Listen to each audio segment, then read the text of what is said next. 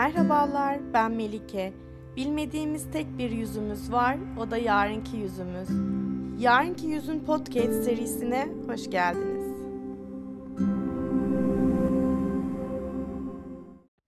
Merhaba, hoş geldiniz. Bu keyifli sohbetin bir parçası olmaktan dolayı mutluluk duyuyorum. Hikayeler insanların yüzyıllardır iletişim kurmanın, bilgiyi paylaşmanın ve duygusal bağlar kurmanın bir yolu olmuştur. Ee, aslında bu podcastlerle birlikte sizlerle bir birliktelik kurup bir hikaye oluşturabildiğim için çok mutluyum. Gün geçtikçe artan dinlenme sayısı, sizlerin yorumları ve e-mailleriniz beni çok mutlu ediyor. Hikayeleri paylaşmak, birbirimizle bağlantı kurmanın güzel bir yolu ve bu podcast aracılığıyla da bunu yapmaya devam ediyor olmam beni gerçekten çok mutlu ediyor. Sizlerin katkıları, ilgisi bu hikayelerin daha da anlamlı hale gelmesini sağlıyor. Aslında hayatı daha da yaşanır kılıyor. Şimdi daha fazla hikaye oluşturmak ve paylaşmak için yeni bir sohbete başlamak istiyorum sizlerle. Çevremdeki herkes aslında her zaman şunu diyorum. Hikayeni değiştirirsen hayatını değiştirirsin. Çünkü hikayenin ne olduğu hayatını biçimlendirir. Sorunun kaynağını, kimilerin acılarını adeta zihinsel bir hapishaneye dönüşüp onları potansiyelini gerçekleştirmekten alıkoyana dek tekrar ve tekrar yaşamaya bağımlı olmasını da görüyorum. Herkesin hayatında bugüne bakışını ve bugünkü davranış bi- biçimlerini şekillendiren olaylar mutlaka vardır.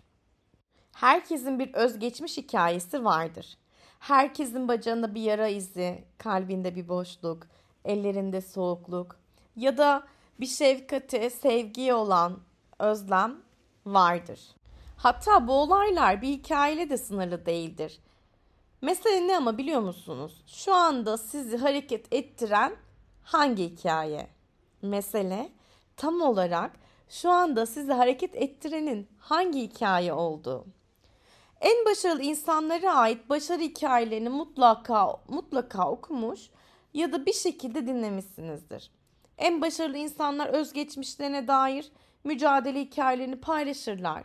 Onları kısıtlayıcı koşullarını aşmaya itenin yeni bir hikaye yazmak için duydukları açlık olduğunu söylerler. Evet, yeni bir hikaye yazmak için duyulan açlık. Eğer bu insanları farklı kılan nedir diye bir soru uyanıyorsa kafamızda okurken ya da dinlerken kesinlikle zeka ya da yetenek değil. Hayatlarında gurur duydukları ya da iyi hissettikleri bir şey yapmış olan neredeyse herkes engelleri ve kısıtlayıcı hikayelerini aşmak zorunda kalmıştır. Her zaman daha fazla arzu duyduğumuz bir şey bulmak zorundayız. Aslında açlık diye tanımladığım şey çoğu zaman bir hayal kırıklığı, acı ya da arzu hikayesinden gelir. Yani o mihenk taşını bulup harekete geçirecek motivasyonsuz ve başarıya açlık duymayan birisini alıp onun hayatını değiştirmekte yardımcı olabilirsiniz. Olabiliriz. İnsanlar çoğu zaman kendilerine şunu der. O yapabiliyorsa ben de yaparım. Hepimiz hayatımızda önemli olaylar tamam ya da zaman durdu benim işim bitti öldüm mahvoldum dediği anlar yaşamışızdır. Ama hayattayız. Hayattayız değil mi hala? Nefes alıyoruz. Bakın şu an beni dinliyorsunuz. Hala umut var değil mi? Oprah Winfrey diyor ki içimizdeki ışığı neyin ateşlediğini bilin. Bilin ki dünyayı aydınlatabilirsiniz. Tamam, dünyayı aydınlatmayalım. Ama en azından ya da en kıymetlisinden sadece kendimiz ve kendi çevremizi aydınlatsak yetmez mi? Bence kafi. Adamın biri dolapları karıştırırken babasından kalma çok güzel bir elbiselik kumaş bulmuş. Kendisine bir takım elbise yaptırmaya karar vermiş. Terzisi olmadığından tanımadığı bir mahalle terzisine gitmiş, kumaşı teslim etmiş. Üstün körü ve hızlı provalar bittikten sonra sıra elbisesini almaya geldiğinde büyük hevesle gidip elbiseyi sırtına geçirmiş. Geçmiş aynanın karşısına bir de ne görsün? Elbisenin bir omuzu diğerine göre aşağıda. İşte o anda terzi demiş ki Efendim nasıl buldunuz elbiseyi? güzel olmasına güzel de şu omuz demiş aynaya doğru bakarak adam. Omuz mu? Omuzda ne var diye sormuş terzi. Bana biraz aşağıda duruyor gibi geldi demiş adam aynaya dikkatle bakarak. Terzi bir bakmış. Sonra demiş ki efendim siz yanlış duruyorsunuz da ondan. Kaldırın biraz omzunuzu. Adam kaldırınca ha şöyle bakın şimdi nasıl diye sor, sormuş gülümseyerek. Adam bakmış aynaya. Hakikaten bir omuzu kaldırınca elbise daha düzgün durmuş. Bu sefer gözü elbisenin yakasına ilişmiş. Şey demiş. Bu yakalar sanki üst üste binmiş gibi duruyor. Tersi hemen atılmış. Yok yok öyle değil. Şişirin göğsünüzü. Öyle sünepe gibi durmayın. Kasılın biraz. Bakın düzelecek. Adam olabildiğince göğsünü şişirmiş. Gerçekten yakalar biraz açılmış. Bir omuz havada, göğsünde hapsedilmiş nefesi aynada kendini izlemeye devam etmiş. Bu sefer de ceketin eteğine takılmış gözleri. Bakmış ki elbisenin arkası önünden uzun. Bu ceketin arkası uzun diyecek olmuş. Ağzının payını almış. Kardeşim siz düzgün durmuyorsunuz ki azıcık öne doğru eğilin hele bakın ne güzel görünecek. Adam eğilmiş ve gerçekten de arkasıyla önü aynı olmuş elbisenin. Öne eğilmiş, göğsü şişkin ve tek omuzu havada aynaya bakmış. Bakmış ki ne görsün pantolonun bir bacağı uzun. Bu sefer de korka korka sizce de bir bacağı öbüründen uzun değil mi diye soracak olmuş. Terzi sesini yükselterek ayağınızı yan atıyorsunuz da ondan şu bacağı öne atın iyice demiş. Adam çaresiz bacağını ileri doğru atmış, öbür bacağını da hafifçe geride kıvırınca paçalar tıpatıp aynı durmuş. Adam daha fazla soru sormamış. Çünkü azar işitmekten korkuyormuş. Parayı ödemiş, elgi, eski elbiselerini sardırmış ve yeni elbisesiyle yolda yürümeye başlamış. Tabii ki elbisenin hakkını vermek için bir omuzu kaldırılmış, göğsünü şişirmiş, hafifçe öne doğru eğilmiş ve bir bacağı arkaya doğru kıvrık yürüyormuş. Yürürken oradan geçen iki kişiden biri bizimkini bir süre izledikten sonra öbür arkadaşına şöyle demiş. Şu adama bak belli ki yeni diktirmiş üzerindekini. Bir süre kıvrana kasıla yürüyen adama bakmışlar sonra da görüyor musun şu bizim mahallenin terzisi o kadar ustadır ki bu çarpık vücuda bile takım elbiseyi ne güzel oturtmuş. Üzerimize bazen isteyerek, bazen de yaşamın yönlendirmesiyle giydiğimiz kimliğimiz, davranışlarımız, ünvanımız, aynen elbiselerimiz gibidir. Tabii ki çok istediğimiz, özendiğimiz elbiseler için hepimiz karnımızı içeri çekiyor, vücudumuzu eğip büküyor, elbiseyi hayal ettiğimiz şekilde doldurmaya çalışıyoruz. Ama bunu yaptığımızda çarpık bir görüntüyü veriyoruz ve kendimizden uzaklaşıyoruz. Bu durum bizi de yoruyor, yıpratıyor. Çoğu kez de aslında hiçbir işe yaramıyor. Oysa eğer elbisemizin içinde kendimiz gibi durmayı göze alabilirsek, yani içimizde dışımız, duruşumuz bir olursa kendimizin değil terzi metaforu ile simgelenen koşulların çarpıklığı daha iyi görülebilecektir. İnsanın kendisi gibi olması cesaret ve özgüven gerektirir. Mevkiler, ünvanlar çok ben merkezci kavramlardır. Onları bir süre taşıyanlar kendilerini yücelmiş, onurlandırılmış hissederler. Ama mevkileri, ünvanı, asıl onları taşıyanlar onurlandırılırlar. Hem de başkalarının yaptıklarını taklit, taklit ederek değil, kendilerince doğru şekilde taşıyanlar. Peki biz aslında bir kişinin kişiliğinin kapısını aralamamızı sağlayacak bir anahtarı nasıl ele geçirebiliriz? Başını çevirip de geçmişine göz atan kimsenin belleğinin derinliklerinden çıkarıp getireceği her şeyin kendisi için duygusal bir önem taşıdığından emin olabiliriz. Aslında böylece bu kişinin kişiliğinin kapısını aralamamızı sağlayacak bir anahtarı ele geçiririz. Unutulmuş yaşantıların, yaşam üslubu için aynı şekilde önem taşıdığı elbette yatsınacak gibi değildir. Mesela düşler, Sanırız uyku yarı ölüm, bilinç dışı hali. Oysa ki uyku halindeyken bile sınırlarımızı korur. Yataktan düşmeyiz mesela değil mi? Bazı insanlar vardır, kendilerini dar sınırlar içine tıkılmış hisseder ancak belli bir noktaya kadar ilerleyebilirler. Böyleleri düşlerinde sınırlarla karşılaşır, başka insanlardan ve güçlüklerden sürekli kaçıp kurtulamayacaklarını görürler. Sık sık izlenip kovalanırlar mesela böyle kişiler düşlerinde. Düşlerde de tıpkı uyanık yaşamımızdaki karşılıklı ilişkilerin kendilerini açık, açığa vurduğuna tanık oluruz. Aslında düşü gören uyanıkken değil de uykuda konu üzerinde düşünmüş demektir. Peki bazı insanlar neden hiç düş görmez? Alfred Adler, düş görmeyenler kendi kendilerini aldatmak istemeyenlerdir der. Hareket ve mantıkla fazlasıyla meşguldür böyleleri ve sorunların üzerine yürümekten kaçmazlar diye de devam eder. Aslında gece olsun gündüz olsun kişiliğin tümü varlığını hissettirir. Cemal Süreya en zor savaş kafanda bildiklerinle kalbinde hissettiklerinin arasındadır der. Sağ hikayeyi biliyor musunuz? Cemal Süreyya'nın soyadındaki Y harfini kaybetme hikayesini. İkinci Yenişehir'in öncü şairlerinden nüfus cüzdanındaki adıyla Cemalettin Seber, bilinen adını, adıyla Cemal Süreyya'nın kullandığı soyadındaki ikinci Y'nin atılmasını Sezai Karakoç'la girdiği iddiaya bağlayan bir hikaye aslında bu. Cemal Süreyya ve Sezai Karakoç üniversitede sınıf arkadaşlar, arkadaşılar. Sınıflarında Muazzez Akkaya isminde bir kız var. İki arkadaş da Muazzez Akkaya'ya aşıklar. Sınıfta gün boyu Muazzez'e duydukları sevgiyi anlatan şiirlerini birbirlerine okuyorlar. Zamanla genç şair aslında sınıf arkadaşları Muazzez'e duydukları aşk kızışıyor ve iki genç kim Muazzez'le çıkacak acaba diye bir iddiaya tutuşuyorlar. İddiaya göre kaybeden taraf büyük bir bedel ödemeye razı oluyor.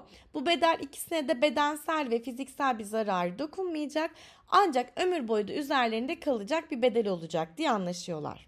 İddiayı Cemal Süreyya kazanır ve kızla çıkarsa Sezai Karakoç'un ismi Sezai Karkoç, kızla Sezai Karakoç çıkacak olursa da Cemal Süreyya'nın ismi Cemal Süreyya olarak değişecek.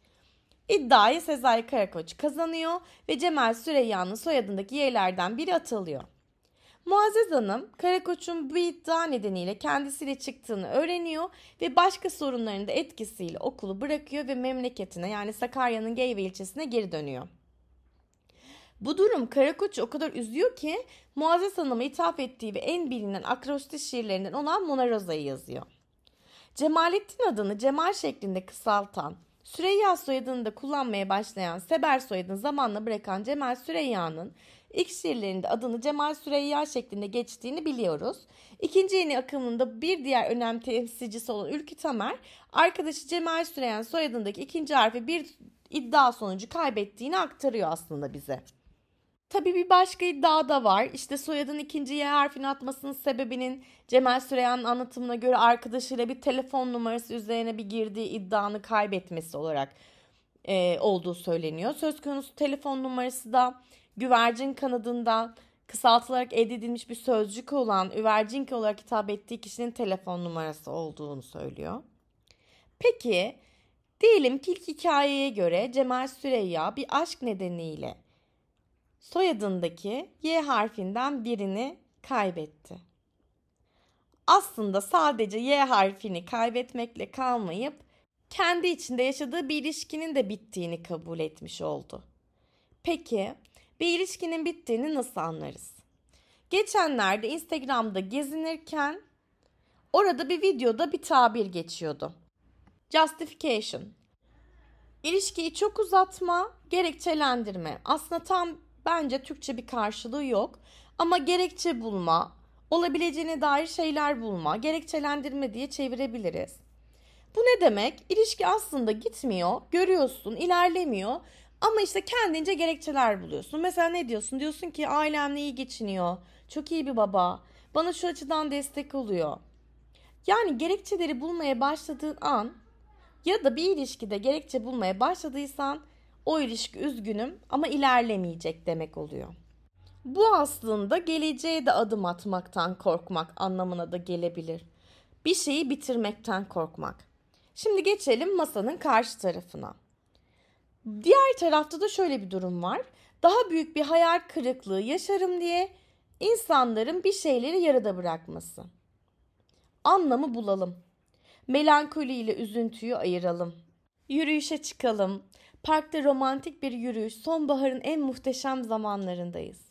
Çiçekler, kokular bizi sorunsuzca bir başka zamana aktaran olağanüstü şiirsel görüntüler olmak zorunda değil.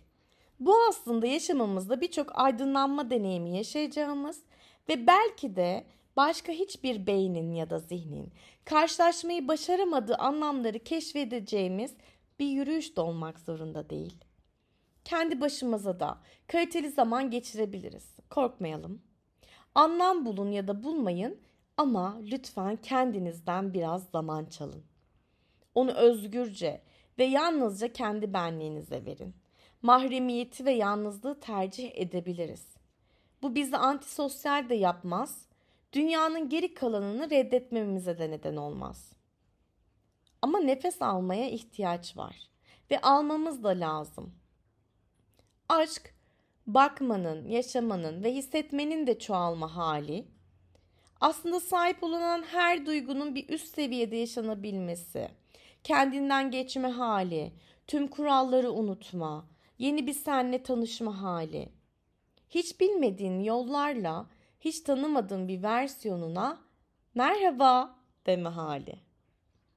Seni sana anlatır, seni sana tanıtır.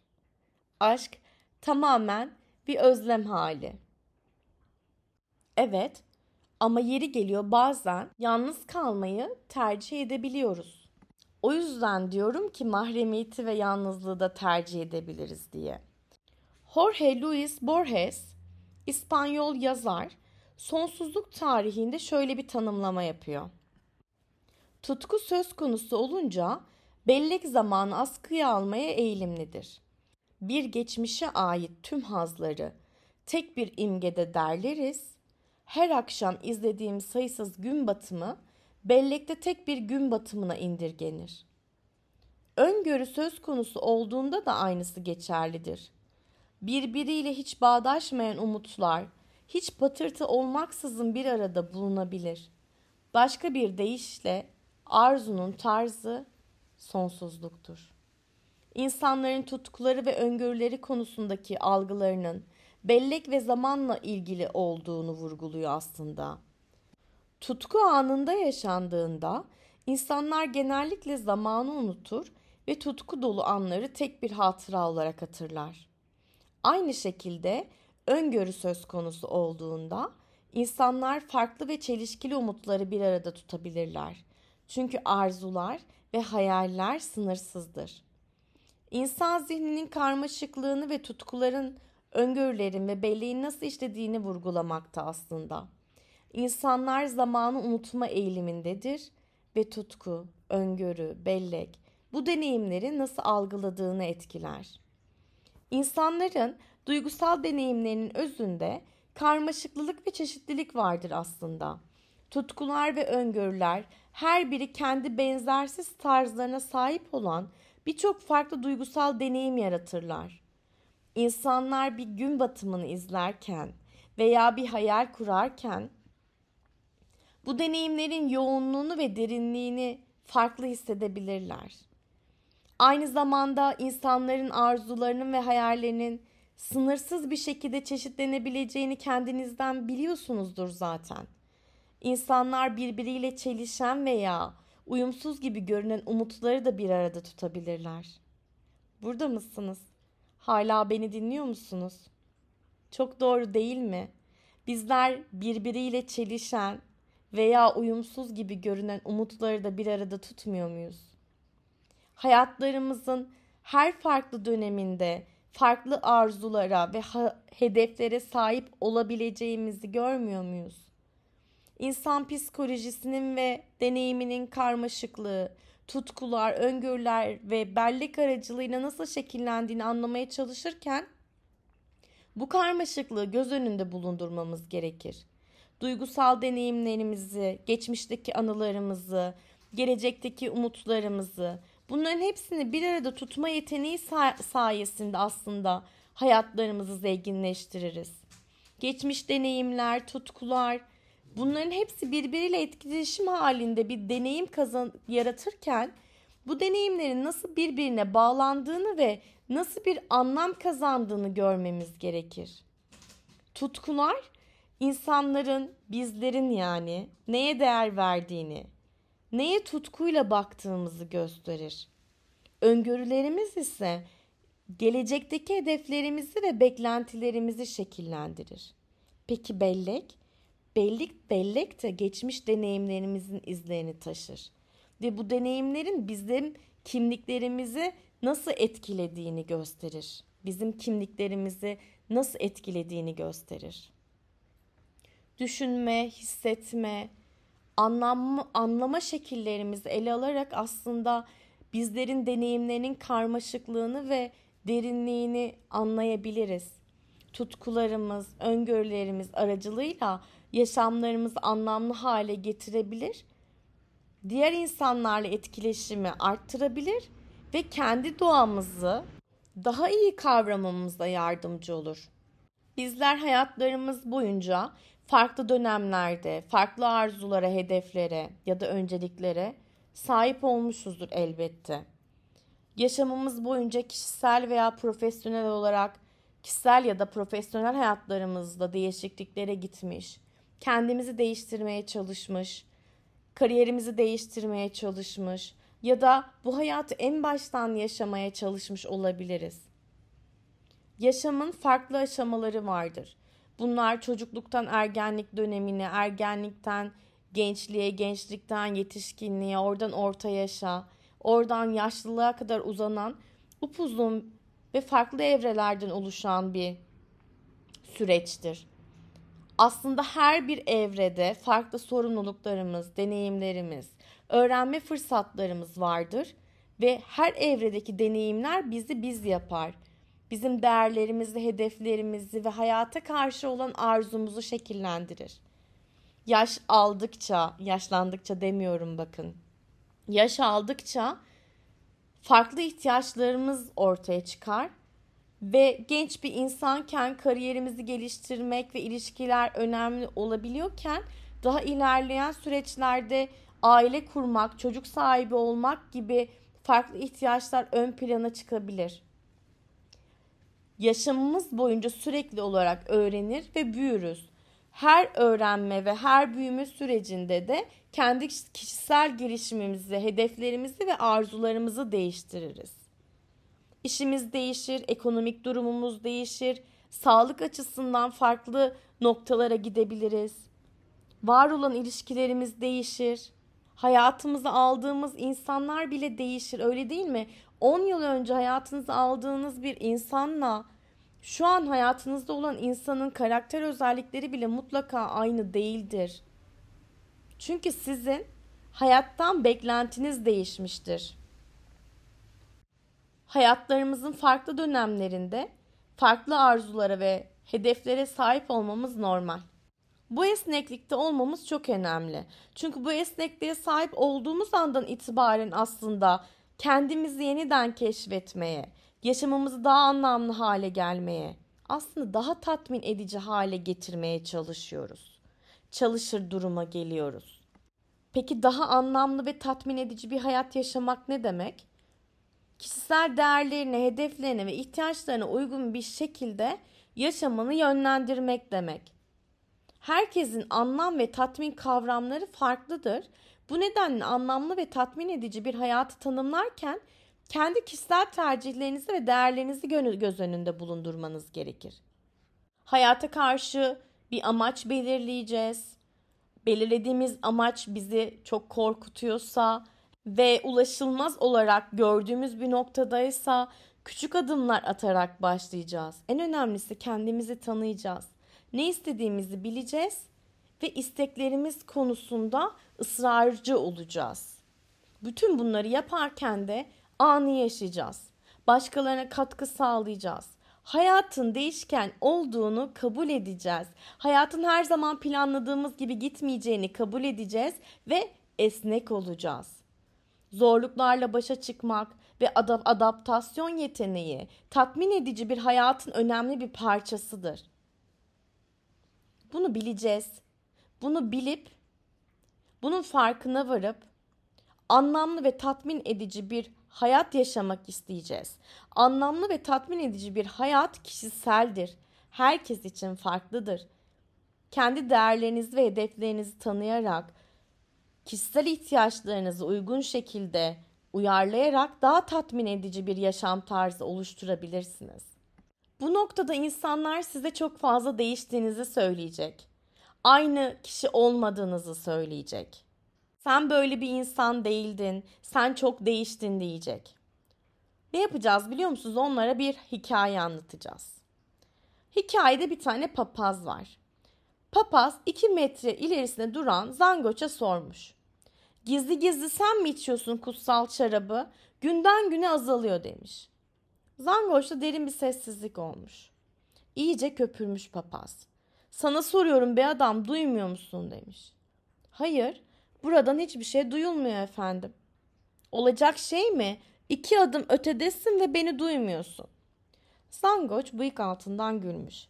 İsterseniz yer değiştirelim. Anlarsınız demiş. Yer değiştirmişler. Bu kez Zangoç seslenmiş. Kilise için toplanan yardımları kim iç ediyor? Papaz kendi kendine söylenmiş. Hakikaten yahu buradan hiçbir şey duyulmuyor. Bu hikaye asla bir aslantı değil. Bir durum, koşul karşısında kendi çıkarlarına ve isteklerine uygun davrandıkları zaman insanlar ne kadar da rahat ve özgürler. Ama bu tür davranışlar genellikle dürüstlük, etik ve adalet prensiplerine aykırıdır ve genellikle eleştirilir. Hayatı işimize geldiği gibi algılayamaz ve işimize geldiği yönleriyle alıp kabul edip yorumlayamayız. Hayatı sadece kendi çıkarlarımıza ve tercihlerimize göre algılayıp yorumlamak genellikle gerçeklikle uyumsuz sonuçlara yol açar çünkü. Hayat komplikedir farklı yönleri, farklı per- perspektiflerden ele alınmalıdır. Daha sağlıklı ilişkiler kurmamızı, daha iyi kararlar almamızı ve daha tatmin edici bir yaşam yaşamamız, yaşamamızı yardımcı olabilir.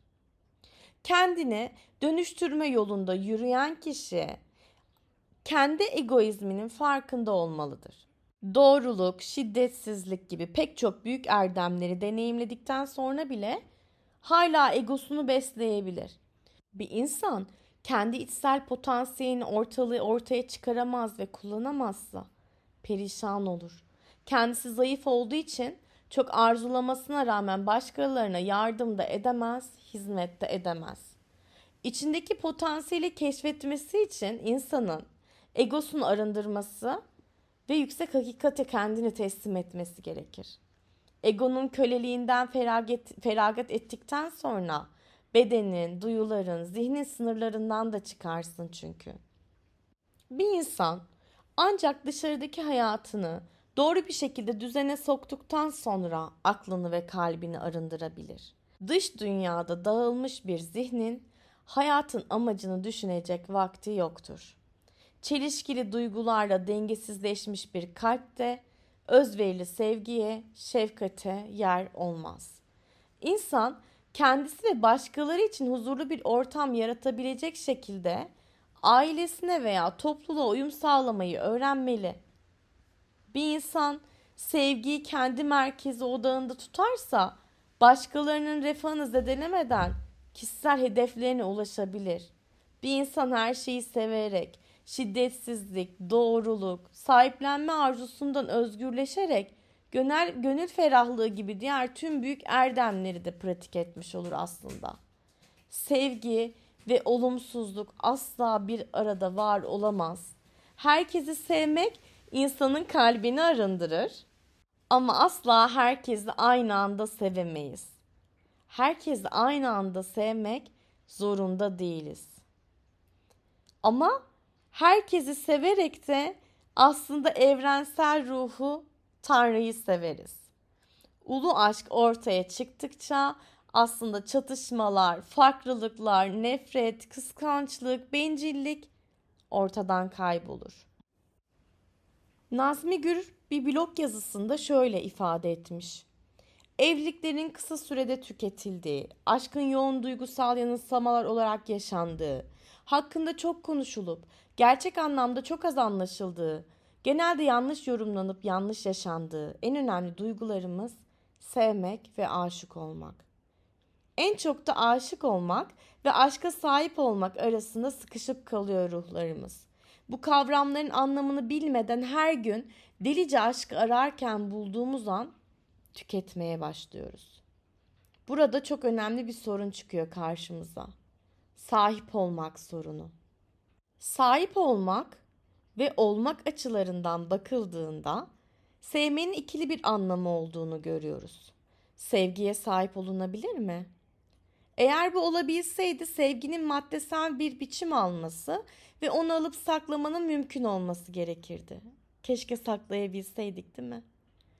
Sevgi bir soyutlamadır. Gerçekte var olan ise sevme eylemidir. Sevmek yaratıcı bir etkinliktir.